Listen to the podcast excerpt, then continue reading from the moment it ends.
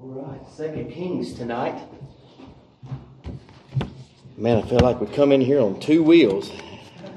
My wife was driving. We may have. I'm not sure. Amen.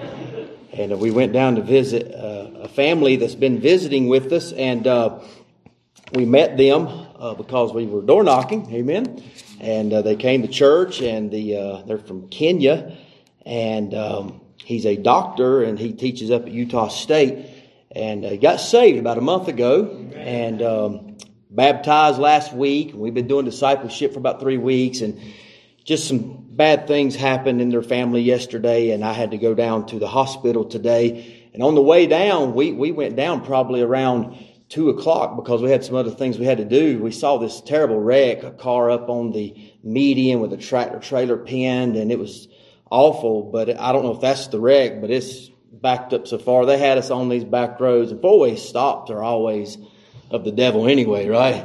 And uh, but man, when they it was bad, and and I just I get nervous about being late, and I don't normally preach in a vest like this. I was prepared to wear the attire that they had maybe tomorrow night, so I apologize for that. And uh, but I'm just glad I, I, wore something. Amen. I didn't bring my suit coat, and uh, so I'm sure you're thankful for that too. Amen. Second Kings tonight, chapter 7. We'll begin reading in a moment. I do want to say thank you, Pastor, for inviting me down, and I appreciate your pastor's reputation and just the stickability of your pastor. And I agree with what he said. Uh, another part of that conference is to really prepare people that's coming out for the reality of ministry in the West because they come out here a lot of times people do and they see the beauty of the mountains and they fall in love with that and uh, and you know as well as I do that blends in after a while. It's it's still beautiful. We love it, and uh, but that that blends in, and then the reality and the oppression of uh, serving here in Utah uh, gets real, real quick. And so we want them to understand that. We don't want to bait people. We're not in this thing to get people out here to say, look, we've had 10 church planters come. We also know that everybody that's coming or will come, uh, we probably, some of them probably won't stick, but I, I appreciate that they're coming. And, uh, you know, and, and years ago, it was said to me, you know, some things we were talking to, I was talking to another preacher and he was telling me how many people's left. I said, well, what have we done to help them stay? And he didn't have nothing to really say about that. And, uh, I, and that was just a burden. So that's where Intermountain Baptist Ministries was birthed out of that, a burden. So when we hear about guys that are of like faith and like minded, we're, we're, we just go after them, you know, and just make a phone call, take them out for a meal, try to love on them the best we can, go knock doors with them, uh, whatever we can do. We want to be a blessing to them. And I'm glad to see that God is sending men out here like Brother Moore and uh, and other men as well, and uh, just neat to see that network that's taking place. Uh, we're independent Baptists, but sometimes we're too independent in that mindset. And I believe in the autonomy of the church, like you do, and uh, but I also believe that we're going to be in heaven together. Amen. And uh, we might as well get along down here, I guess. Amen. Second Kings tonight. Thank you again, Pastor, and uh, for understanding why we were just a little bit late tonight. Second Kings chapter seven. Um, I heard a preacher preach out of this passage years ago, and he brought a thought, and it kind of stirred some things in my heart. And uh, and really, he had a great thought about this, and I'm going to probably say some things that he said. And uh, but I began to work on a message, and I've only preached this a couple times, and uh, but I think it'll be a blessing and a help to us tonight uh, during this missions conference in Second Kings chapter seven. We're only going to read nine verses tonight here and then we'll get right into the message and we'll read some more in just a little bit. Uh, but if you look with me in verse number one, Bible says, Then Elisha said, Hear ye the word of the Lord. Thus saith the Lord, Tomorrow about this time shall a measure of fine flour be sold for a shekel, and two measures of barley for a shekel in the gate of Samaria. Then a Lord on whose hand the king leaned answered the man of God and said, Behold, if the Lord would make windows in heaven, might this thing be? And he said, Behold, thou shalt see it with thine eyes, but thou shalt not eat thereof. And there were four leprous men at the entering in of the gate, and they said one to another, Why sit we here until we die? If we say we will enter into the city, then the famine's in the city, and we shall die there. And if we sit still here, we die also. Now therefore come and let us fall into the host of the Syrians, and if they save us alive, we shall live, and if they kill us, we shall but die. And they arose in the twilight to go into the camp of the Syrians. And when they were come to the uttermost part of the camp of Syria, behold, there was no man there. For the Lord had made the host of the Syrians to hear a noise of chariots and a noise of horses, even the noise of a great host. And they said one to another, Lo, the king of Israel hath hired us against the king of the Hittites and the king of the Egyptians to come upon us. Wherefore they arose and fled in the twilight, left their tents and left their horses and their asses, even the camp as it was, and fled for their life. And when these lepers came to the uttermost part of the camp, they went into one tent and did eat and drink and carried thence silver and gold and raiment and went and hid it and came again and entered into another tent and carried thence also and went out and hid it. Then said one to another, We do not well, for this day is a day of good tidings and we hold our peace. If we tarry till the morning light, some mischief will come upon us. Now therefore come, that we may go and tell the king's household. I want to preach tonight to you on this thought. I want to preach on sharing is caring. Sharing is caring. Father, help us just for a few moments, I pray. Lord, we're thankful for this church, Lord, for the testimony that it has, Lord, here in this region of the country. Lord, for the faithfulness of these dear people and this dear pastor, Lord. And I pray that you bless them, Lord, during these days of their missions conference, Lord. I'm thankful for the missionaries that are present here tonight, Lord. I pray that you bless their ministries, help them to raise their support quickly to get to their respected mission field. But tonight, Lord, I pray that you'd work on every one of our hearts, Lord. Every now and again, Lord, we need to be reminded of keeping the main thing the main thing. And God, Lord, I pray for just a little while, help us rightly divide the word and challenge us and change us, I pray, in Jesus' name. Amen. How many of you, and I know this can be kind of a, a thing in a church, but how many of you, when you see something on social media, maybe it's a meme or a post of some sort, and, and you believe it to be good, you, you maybe hit that share button, right?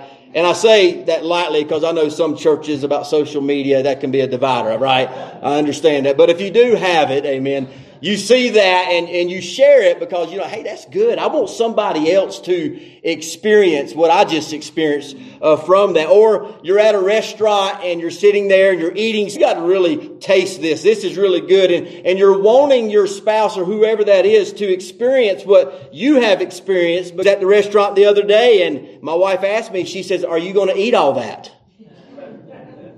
Now that's a trick question, man. I believe that's Morse code for give me some of that or else, is what that is. But she sees what you have, right? And she wants some of that. And it's wise for us to share that because it is good. And whatever we're sharing, whatever that is, what we're doing, we're expressing to that person we care for them and we want them to have what we have because it does something for us. If we look in the Bible tonight in chapter number six, uh, just by way of introduction, I want us to look, we didn't read there, but I want us to look at the dearth in the land or the famine in the land.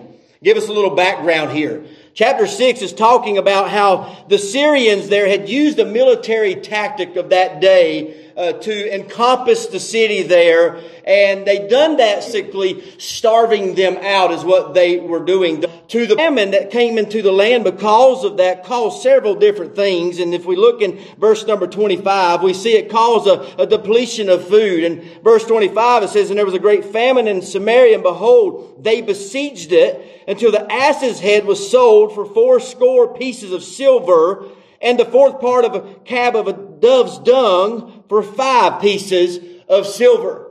And so we see how desperate this situation is right here, how this famine has taken a toll upon the people. It's got to the point where they're even selling and eating uh, donkeys' heads, and, and I'm not going to get in very detail about dove's dung, but you probably understand what that is tonight.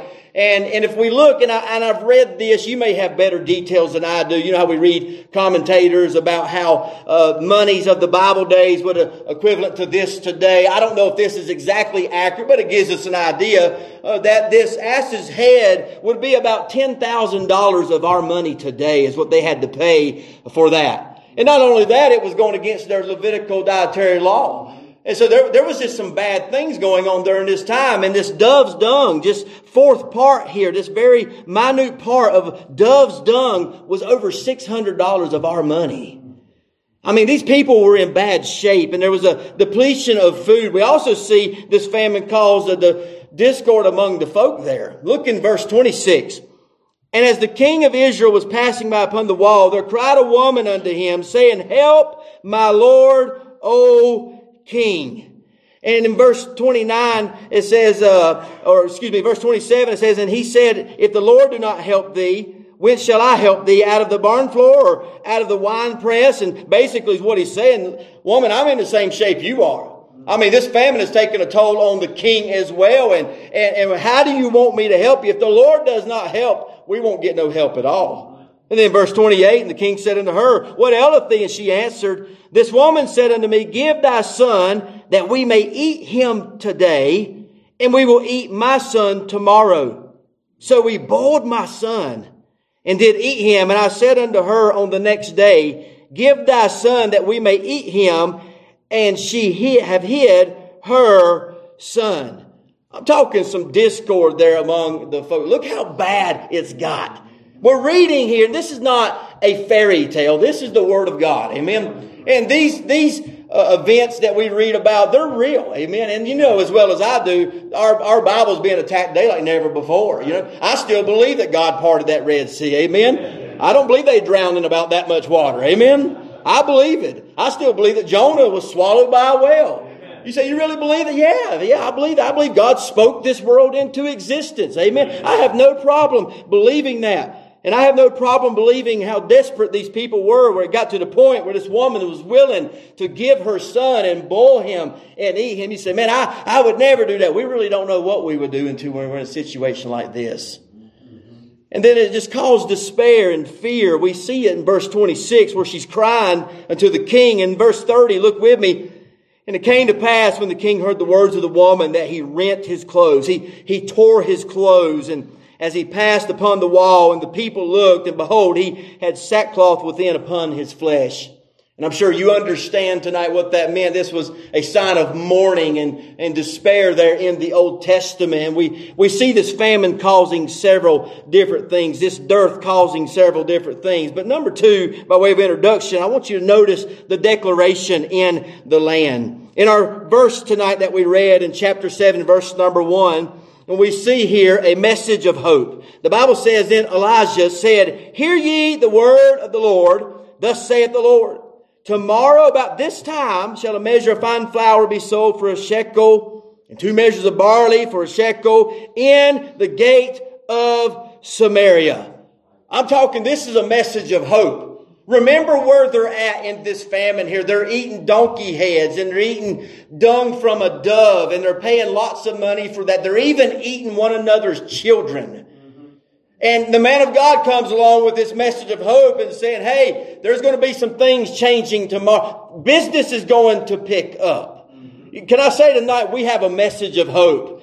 And we're living in a land of famine, amen. Spiritually speaking, all around us, wherever we go, it doesn't matter where we go, there's people everywhere desperately needing the gospel. I was able to go to the hospital before here, like I mentioned to you, and a young man laying there in the bed, and I was able to give him the good news of the gospel, amen. He didn't get saved because it's probably the first time he's actually heard the gospel. But I told him, I said, I want you to think on that tonight. I'm going to come back and see you tomorrow. So let's pray there ain't no wrecks tomorrow. Amen. And I'm, I'm going to come back see you tomorrow. I want to talk to you about that again. So let's pray for him that he might get saved. Amen. There's a famine in our land, but we've got a message of hope. But look at the mockery from the leaders in verse number two. It says, Then a Lord on whose hand the king leaned answered the man of God and said, Behold, if the Lord would make windows in heaven, might this thing be? He's mocking the man of God. This would have been a right hand man of the king. This would have been a warrior. This would have been somebody the king trusted there during that day. And he heard the man of God and his message of hope. And he's sitting there and he's mocking him about, is God really going to do this? And then we see the manifestation of judgment here at the end of that verse. And he said, uh, talking about Elisha, behold, thou shalt see it with thine eyes, but shall not eat thereof. Tonight, I just got three simple points I want to give you, and if you're taking notes, write these down. I want us to get right into the text and look at this. I want you to notice, first of all, number one, the outcast. In verse number three, it talks about there, there was four leprous men at the entering in of the gate. So we see the defilement of these men. We understand the reason they're at the gate is because of their leprosy. That was one of the uh, consequences when one was uh, announced with leprosy. They were placed outside of the gate there, and that's where they were during this time. They were defiled. They were leprous men, and the law demanded that. So they were separated from society. And you understand, I'm sure if you've been in church any time, and I'm sure your pastors preached on how leprosy is a picture or a type of sin in our lives, and how a lot of times it starts, you know, on the surface and then it penetrates. And a lot of times you'll read stories of people with leprosy when it penetrates so deep it gets to those nerve endings. And I've even read stories where people in, in foreign countries that are sleeping in a very poor condition or they're in a poverty state uh, they're laying there on the floor with, with leprosy, but because those nerve endings are, are, are destroyed, rats would come along and, and eat their fingers and they wouldn't even feel it because they're just numb to that. And boy, isn't that what sin does to us? If we allow sin to sit there and we allow it to penetrate our lives long enough, I'll tell you what it does. It calluses our hearts. And it conditions us to where things that used to bother us does not bother us no more. I grew up in North Carolina and I didn't grow up in church. I grew up in a, in a good home. We went to church every now and again. We were the CEO Christians. Christmas and Easter only is when we went. But I grew up in a, in a blue collar home. Mom and dad uh, had great uh, standards. They they made some Christians look bad, to be honest with you, the way they lived their life and and uh, but I, I, remember going to the beach, and you know I would go to Myrtle Beach is where we always went, and we'd go in our swimming trunks and take our shirts off, and and it was just something we done because I was conditioned for years. That's just what you do.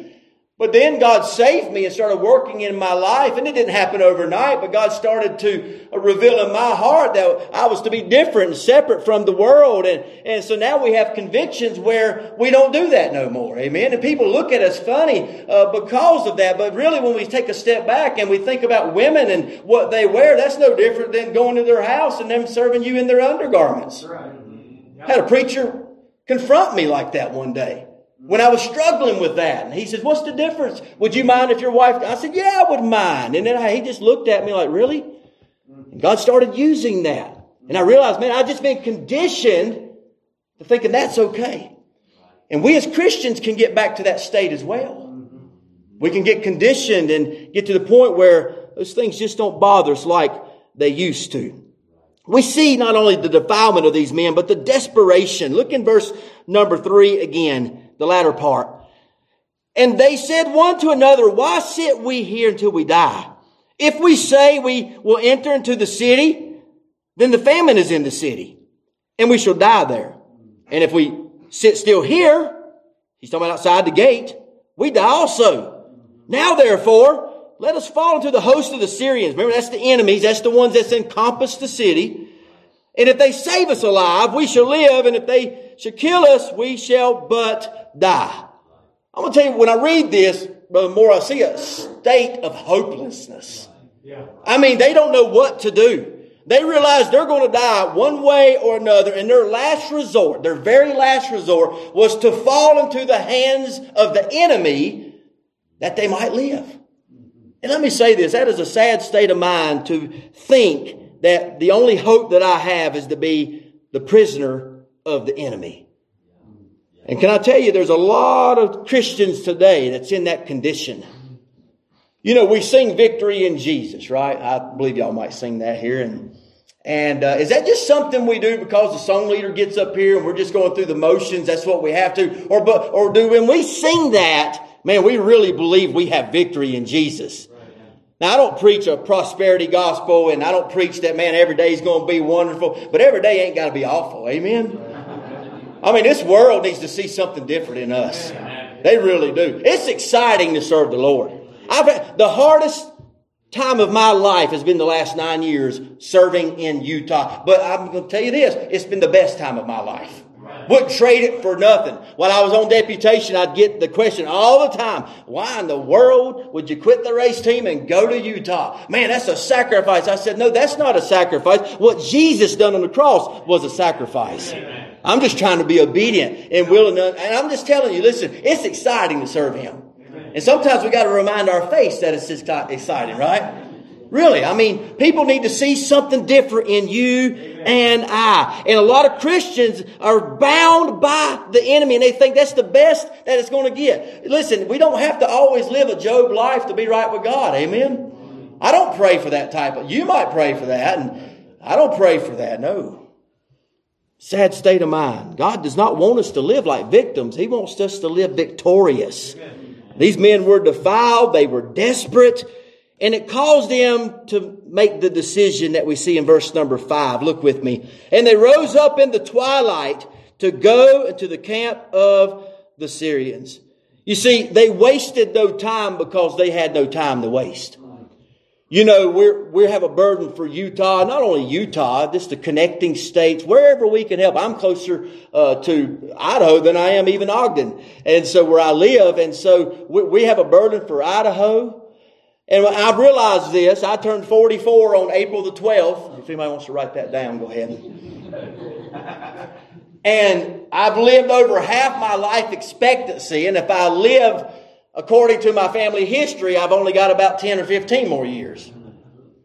But let's just say God gives me double. Amen. Compared to eternity, that's nothing. Amen. And we don't have time to waste. And, you know, I had some question, why would we go planting more churches when a church is only nine years old? Well, why not? We've got the gospel, right? And I agree with Pastor. There's been a lot of churches planted in Brigham City. And I told Pastor Malandak, the only difference is we're in Logan and we ain't going nowhere. So we're going to take our time. We're going to go over there and just be consistent and preach the gospel and knock on doors and do what all, you know, there's these churches trying all these things and mimics and games and light shows and whatever to get people in. Listen, preaching the gospel still works. Amen. Amen. Knocking doors still work. Canvassing still work. Just loving people where they are and letting God work on them still works today. And they wasted no time because they had no time to waste. So we see the outcast. Number two, write this down. We see the outcome. We see, and we've read about this in verses five through seven, how the Syrians there, they retreated. We find, and we're not going to read it again, but we find God working behind the scenes. Aren't you thankful for that today? Amen. We're going to get to heaven, and I believe we're going to realize we worried way too much while we were down here. And I'm preaching to myself right there. Amen.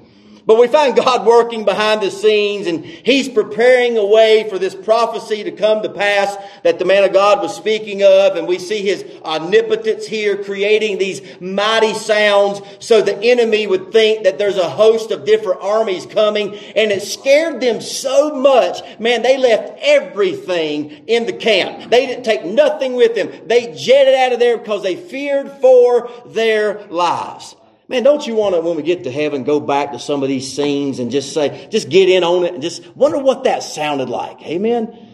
And we see they retreated. And then because of that, we see the retreat of the Syrians. We, we see the riches they secured. We read about how in verse number eight, we can read it again. These lepers, it says, when these lepers came to the uttermost part of the camp, talking about the Syrians camp, the ones they fled, they went into one tent and did eat and drink and carried thence silver and gold and raiment and went and hid it and came again and entered into another tent and carried thence also and went and hid it. The fear, as I said earlier, caused the Syrians to leave everything they own. And here they are, these lepers. They get, they're getting ready to die in their own mind. There's no hope. And they're willing to fall into the hands of the enemy. And now they realize they've got more than they've ever had in their lives before. I'm going to tell you, it sounds a lot like salvation. You know, you got to get lost before you get saved. And you're in a pretty desperate position when you're at that point. You realize you're a sinner you have nothing, but you need something. Amen. I was telling the young man today that there's, there's a God-sized hole in everybody's heart that is born. And we try to fill it with money. We try to fill it with prosperity, with positions. We try to fill it with drugs sometimes and fleshly pleasures. But the only thing that ever fulfill that void is Jesus Christ. Amen. And so when we get to that lost condition and, and we get to that point, but then we realize we've been looking in all the wrong places and we received Jesus Christ. And that was exactly my testimony because I was drinking at 13 and, and at the age of 16, I was headed down a wrong and bad road. But I had a godly little grandmother that would ask me to come to church and we would go with her when we could. And I remember going that day as a 16 year old sitting there on that pew. And, you know, at that time, at 16, I, I'd been lived 16 years, so I knew everything on earth, right? Like most 16 year olds do. And I thought I had this thing bagged and, and, but I knew there was something wrong. And I'll tell you what God used. God used preachers that would stop downtown. I lived in a little town called Faith. There's about 800 people. We had one caution light to look at, and that's all we could do in Faith. There was nothing else to do. And we would sit down the street with all the buddies. And these preachers would stop and they'd walk up in the middle of us and they wouldn't, they wouldn't holler at us. They wouldn't say, you're dying and going to hell or nothing like, although we were. They would just simply stop and say, hey, let me ask you boys a question. If you died tonight, where would you go? And they get quiet about like that because we didn't know who these people were. I didn't grow up in church, so I was like, we would actually make fun of them but God used that to plant seeds in my heart. So when I went to church with my grandmother, I knew I needed something and I heard about Jesus Christ and His saving grace that day. And I remember that morning at Southside Baptist Church in Salisbury, North Carolina. I walked out from that pew, came down, they took me to a room and boy, a gentleman took the word of God and I got saved that day Amen. at church. I got more than I ever realized I could get that day. These men willing to fall into the enemy's hand. Man, they were desperate. Walked away having more than they've ever had in their lives. We see the outcast. We see the outcome. Number three, write this down and we're done tonight. We see the opportunity. And this is really what I want to just get to. Within this opportunity, we see their rationale in verse number nine. Read with me again. It says, Then they said one to another, We do not well this day is a day of good tidings and we hold our peace. If we tarry till the morning light, some mischief will come upon us. Now therefore come that we may go and tell the king's household. You know what these men, men started to realize? That they had something that others needed. These men concluded that they had to share these riches with others. So what was their reaction? Verse number 10. So they came and called into the port of the city, and they told them, saying, we came to the camp of the Syrians, and behold, there was no man there, neither voice of man, but horses tied and asses tied and tents as they were. And they called the porters and told it to the king's house within. What I find here is there was no procrastination. How many has a problem with that tonight? Two of you is saved tonight because y'all are honest. Amen.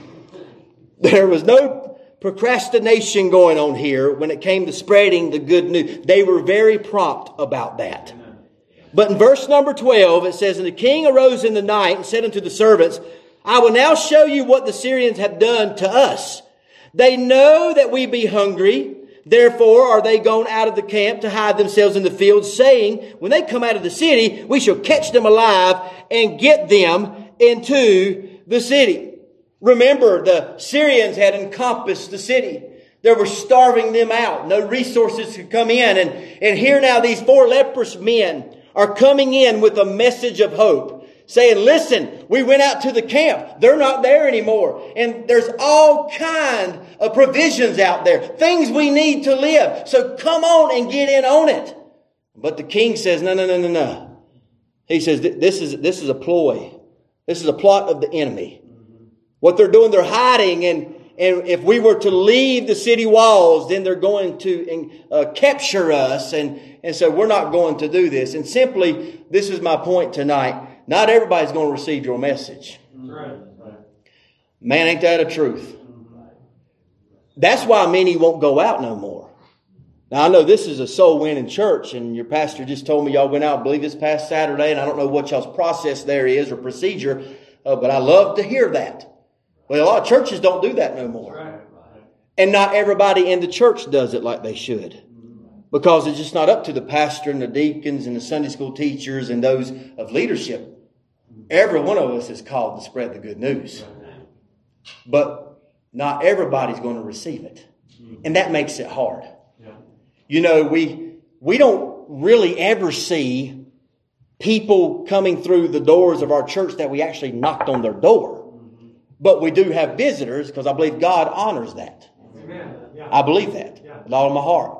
We do see some every now and again. We, we were transitioning to a, to a new app that we're going to use to help with streamlining our process. And so uh, the Saturday before that, uh, I was out of town, and so our, our church just went out to two. We got two WalMarts, ten minutes from each other, and uh, they just saturated the parking lots. Well, the last two Sundays we've had visitors because of that. Amen. Praise the Lord for that. Amen. So sometimes that does happen, but this is what I tell our church: the person that gets the most no's will get the most yeses, because you're going to get no's. You're going to get those people that just, they're not interested. We're living in 2023 and the Lord's about to come back, I believe. And people are very calloused. And where we're from, they're, they're gospel hardened. And, and they're sort of like that here. It's just the wrong gospel, right? And so we, we understand this. A lot of people are not interested, but if we don't ever go, how will we ever win anybody? That's Right. It's like those of us at deer hunt. We're not going to kill nothing sitting on the couch, right? You're not. You got to get out there and do it, but not everybody will receive the message. So the fear in the land, it, it caused them to be calloused and, and really cautious. I'm going to tell you what COVID done to our churches. That's exactly what it done right there. Fear just overtook our churches. Where, where some people are still not going door knocking. What, three years later now? because of the, the fear that it created. Man, we can't. What does the Bible say about that? God didn't give us that spirit. Amen. And if God's going to take me out with that, then that's just how it's going to happen. But I'm not going to let that control my life. Look in verse 13. And one of his servants answered and said, Let, let some take, I pray thee, five of the horses that remain. It shows you how bad it was within the city which are left in the city, behold, they are as all the multitude of Israel that are left in it. Behold, I say, they are even as all the multitude of the Israelites that are consumed. And let us send and see. The king may have been hesitant concerning the good news, but one of his servants had a glimpse of hope. And I'm simply saying this, they were somewhat like the lepers there and realized either way this goes down, they're going to die. And maybe, just maybe, there's some good news out there. So verse 14, they took therefore two chariot horses and the king sent after the host of the Syrians saying, go and see. And they went after them unto Jordan, and lo, all the way was full of garments and vessels which the Syrians had cast away in their haste. And the messengers returned and told the king, and the people went out and spoiled the tents of the Syrians. So a measure of fine flour was sold for a shekel, and two measures of barley for a shekel, according to the word of the Lord. The servant went out, he came back, and he reported what the leprous men had spoke about is nothing but truth. And what happened is the word started to spread. The next thing you know, more and more started to be blessed, restored, and revived because the famine was coming to an end. I'm going to tell you what happens when a church gets excited for God. It spreads. There's something contagious about that. You know, people, when they come into our churches, they need to feel welcomed. That couple that we mentioned, that we uh, reached them through canvassing, uh, they told me they'd been to four of the churches and nobody would talk to them. And they believe it's because they're a black couple. But when they came into our church, they said, well, I ain't going to tell you what they said, but they said, everybody talk to them. Amen. And that may be having something to do because we're from the South. We like to talk too much. I don't know. But I, I, I wasn't there that day. And I'm thankful to hear that report that the church is a friendly church. Amen. And it should be. Because that's the first impression, amen. And when somebody walks into a church and they, they realize, hey, I, I'm, I'm welcomed here. I feel like I'm even wanted here. Amen. They're going to be more receptive to that man of God that's preaching that word. Amen. And the Holy Spirit can work in that heart because when somebody comes into a church and they've already got this first impression that's not good, they're probably not going to be in the right spirit to hear the true word of God. But this man came back and he's telling them and the news is spreading and, and things are getting exciting there.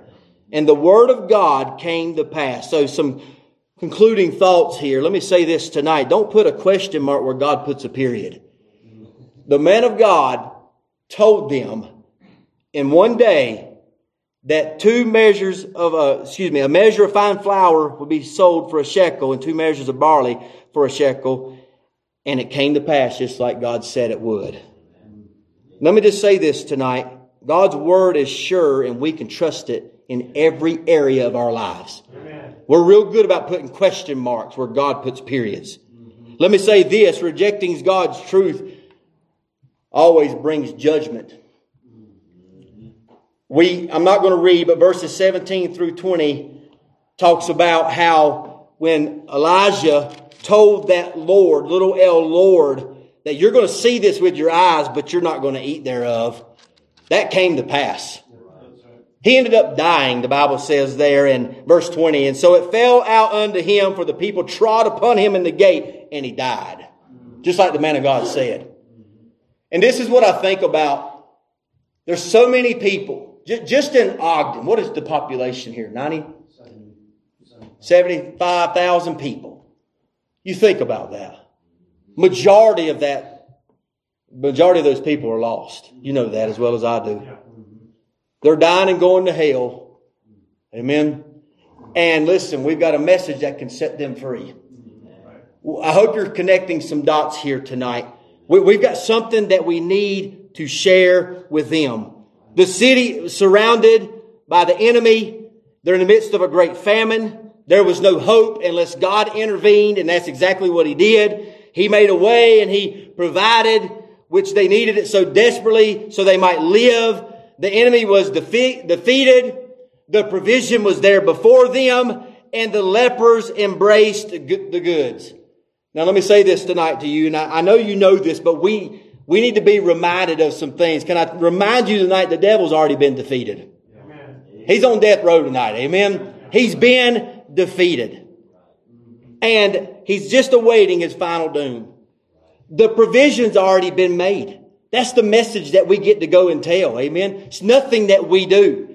God has already worked this out before the foundation of the world. He's already given us that plan of salvation and the provision for eternal life has already been made. And all you and I had to do in that day that we got saved was freely receive it.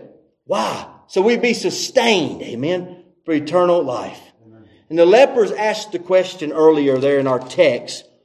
They asked the question in verse number three. Look with me at the end of that verse. Why sit we here until we die?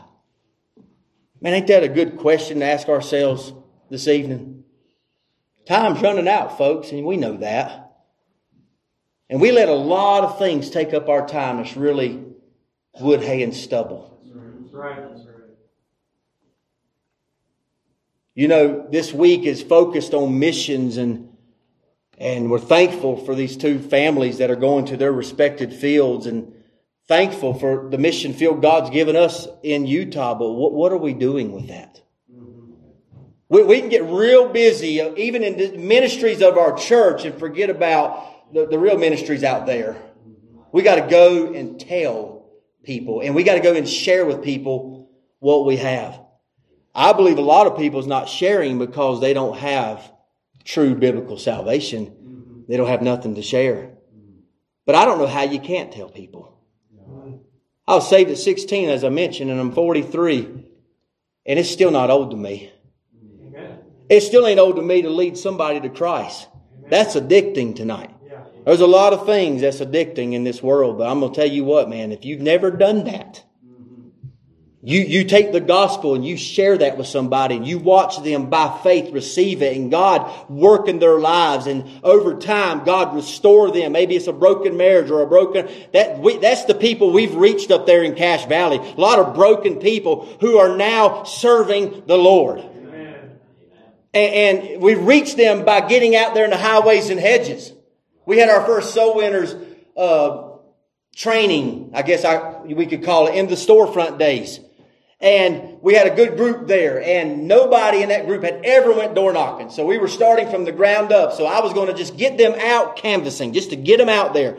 But we talked for several hours on what soul winning is and, and how to lead somebody to Christ and and uh, we, are not easy believism. We believe in, in, taking your time with that person. Uh, but I do believe it's easy to get saved. Amen. I'm thankful that God put it on the bottom shelf for us to understand that. And, and we had this woman sitting there in the, in the uh, class and she, when I would leave to take a break, would take several breaks. I didn't know this till later. She'd look at everybody. She kind of grew up in the area and she says, this will never work here. This will never work up here. She just kept being. And I'd come back in and she'd put a smile back on her face. And had a couple taking her home and uh, she was in a wheelchair and she was saying it all the way home. And finally the man taking her home, who's still with us today, he says, man, please, we don't need that negativity. My kids don't need to hear that. We're going to do what the pastor wants to do. So we need men like that. Amen. Now let me say this. Fast forward nine years. I don't know where she is because people like that don't stick unless they get right with God or get saved or something. But I can take you up to Mount Logan Baptist Church and introduce you to family after family after family that we've met knocking on their door and they've got saved by the grace of God. Amen. Amen. Now serving in the local church. Amen. Verse number nine, it says there, then they said one to another, we do not well. We do not well. Boy, ain't that a thought? How well are we doing? How well are, see, they realized that they were abundantly blessed. Do you realize that tonight? If you're saved tonight, say amen. Going to heaven. Isn't that an awesome thought? I mean, it really is. And we got to realize tonight we are abundantly blessed people. But they also realized with that they were accountable. They said, we do not wail. Man, they were, you imagine, can you, again, I want to go back and see these lepers going into this tent, that tent. You know, they're over there eating chicken. You know they were Baptists. Amen.